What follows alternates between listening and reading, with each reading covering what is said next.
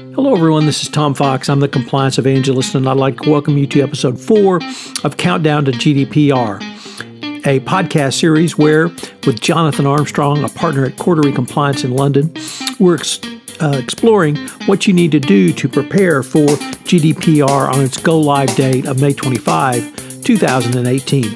In this episode, we take a look at data protection impact assessments who they apply to, what they are, how to do one, and how you can use them going forward. It's a very important exploration of a topic that if you have consumer data you are, or personal data on employees, you're obviously going to need to perform. It's essentially a risk assessment, so there's really nothing to be afraid of. As always, Jonathan Armstrong provides clear, cogent, and coherent actions for you to take with an explanation of what DPIAs are going forward. Also, we link to additional information that's been released by the UK government and has been made available by Cordery Compliance. This is Tom Fox. Countdown to GDPR is a part of the Compliance Podcast Network. Hello, everyone. This is Tom Fox. I'm back for another episode of Countdown to GDPR with my good friend and colleague Jonathan Armstrong, partner at Cordery Compliance in London. Uh, this is a podcast where we are taking you on a countdown to uh, GDPR, which goes live May 25, 2018. I believe 65 days away, Jonathan, if uh, I recall the uh, firm counter uh, countdown uh, clock correctly. So, welcome. Thank you. Jonathan, to, on this episode, I wanted to take up the issue of the Data Protection Impact Assessment or the DPIA under GDPR. So I was wondering if you could explain to us uh, what a DPIA is and when they must be performed. Yeah, I think that DPIAs are almost advanced level GDPR for many, but that's only because they're scared of them. And I think many people are putting them into uh, the bottom of the in tray when really they should now be at the top. DPIAs are a significant way of reducing risk in a business. And obviously, if you can reduce your risk, you reduce your potential for fines, suspension of transfer, civil actions, and all of the good stuff that we've discussed previously. So, data protection impact assessments aren't new. They've been called privacy impact assessments before, PIAs. The UK, for example, has had guidance on PIAs for some 10 years now, and they've been particularly prevalent in the public sector. But uh, DPIA, at its very heart, is just a risk assessment whenever you're doing a new thing. Uh, what you do is you work out what that new thing is, you work out what the benefits might be to the corporation and to individuals and then you look at the risks that that new thing might bring. Thirdly, you would uh, see if you can mitigate those risks down. If you can, you put measures in place to mitigate the risk and you're good to go. If you can't, then you have to take your DPIA along to a regulator and seek prior approval. We're not yet sure what the process will be to seek prior approval. That's something that you'll do in country. Regulators in each of the member states, and remember in Germany there's a, number of different regulators on a regional basis, uh, can charge a fee for that, and, and they will announce their own processes. But generally speaking, you will want to make sure that you can put in place measures that are significant enough to mitigate the risk. So, to give you an example, let's say, for example, I'm proposing to track employees' laptops. I might say that I'm going to do that as a benefit for the, to the corporation because I'm securing data. That in itself helps me to comply with GDPR. I might say that there's a benefit to individuals because they might have some of their data on those laptops. It'll enable home working, it might be better for work life balance.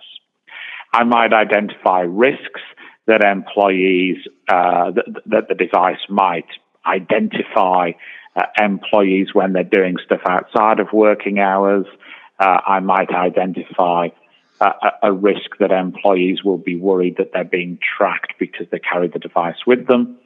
And I can mitigate those risks down by looking at technologies like geofencing rather than geolocation. Bit of a technical difference, but it does make a difference. And saying that I'm going to report on devices on a pseudonymized basis, i.e., not identify the device to a given employee. So, in simple terms, I can go through that process and then say, Am I happy that I've reduced those risks? Probably I am. A significant risks remain. Maybe they don't. And if, if not, I don't have to go and see the regulator and get approval. If I think, yeah, these risks are just too great, then uh, then I do have to go and see see a regulator. But I'll have to build time into my rollout for that. That regulatory approval might take around about three months, would be my best guess at the moment. And then the final part of your question, uh, Tom, when should you start? Well, let's start at the very beginning. It's a very good place to start, I'd say. And um, and also, if this is something that you're doing where you're relying on a vendor, it's good to start at the very beginning because then you can build what you require of your vendor into the invitation to tender or the project specification or whatever that might be. And say to vendors, we're looking for you to share our pain. So if I'm procuring a cloud based service, for example, I might say to the vendor, I'm going to have to do a DPIA, and you're going to have to help me with that. Now, vendors have to help uh, if, if requested under under um, GDPR in doing a DPIA, but let's just set that out in the pre-contract negotiations so that nobody's um, under any illusion uh, uh, uh, that, that, this work doesn't have to be done. So I do. Um, I, I, you know, I objected uh, to the proposal of DPIAs initially. I did that because I thought it was going to be burdensome, and the Commission's proposal originally was that it would decide a template, and I was fearful of a template designed by a public official uh, being usable by the private sector. But I think having seen DPIAs in action and having a couple of years of experience of some of our clients using the process, it is a great way of reducing risk and also get a great way of killing off some ideas that should never see the light of day. So, Jonathan, when you said you wanted to start at the very beginning, I was fearful that you were going to uh, break into a Julie Andrews like song from The Sound of Music. I was tempted. I was tempted, but I, I, thought it just might be too much. so, and I don't have my guitar. And you don't have your guitar, but the um, starting at the beginning, um, uh, the really leads into the question I wanted to pose next, which is, uh, what if you don't? Uh, uh, you can't start at the beginning because you have existing processing operations, and those are ongoing uh, for reasons only known to your good self or the company's good self. They have never done this type of data privacy or data protection assessment. Uh, how do existing uh, processing operations tie into starting at the beginning for a DPIA? Yeah, great question. So, my experience is that the majority of existing processes haven't had a DPIA.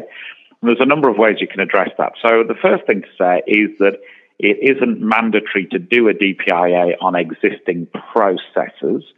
If the process changes, then you should do a DPIA.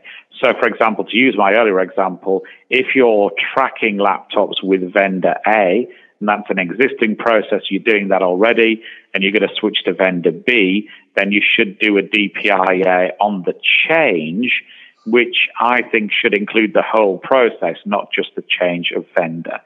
So, if an existing process changes, do a DPIA. If nothing happens to that existing process, the original guidance from regulators, all the caveats we've said on these podcasts before, Tom, guidance is guidance, law is law. Um, so these things will be determined by the court. But the initial guidance was that you should do a DPIA within three years of GDPR go live, i.e., by May 2021 of existing processes. Now, the pan European guidance has taken that three year presumption away.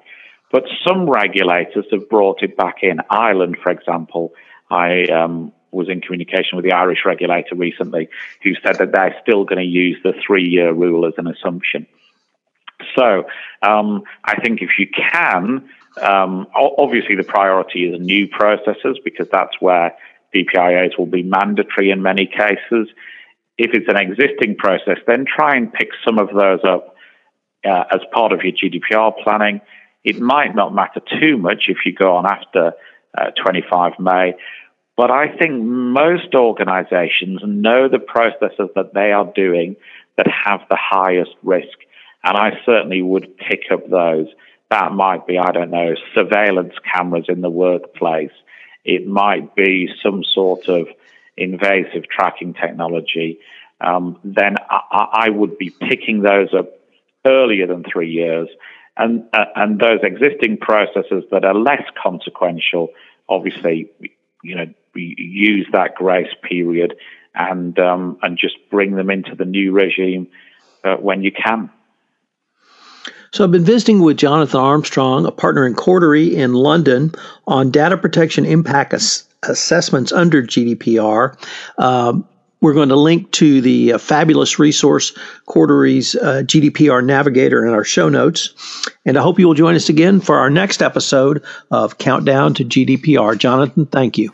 Hello, everyone. This is Tom Fox. I'd like to thank you for listening to this episode of Countdown to GDPR. If you have listened to this podcast on iTunes, I would greatly appreciate it if you would rate our podcast, as it would help in our rankings and also help get the word out about this most important podcast for the compliance professional as we count down to GDPR, which goes live on May 25, 2018. Countdown to GDPR is a part of the Compliance Podcast Network. This podcast is a part of the C Suite Radio Network. For more top business podcasts, visit c-suiteradio.com.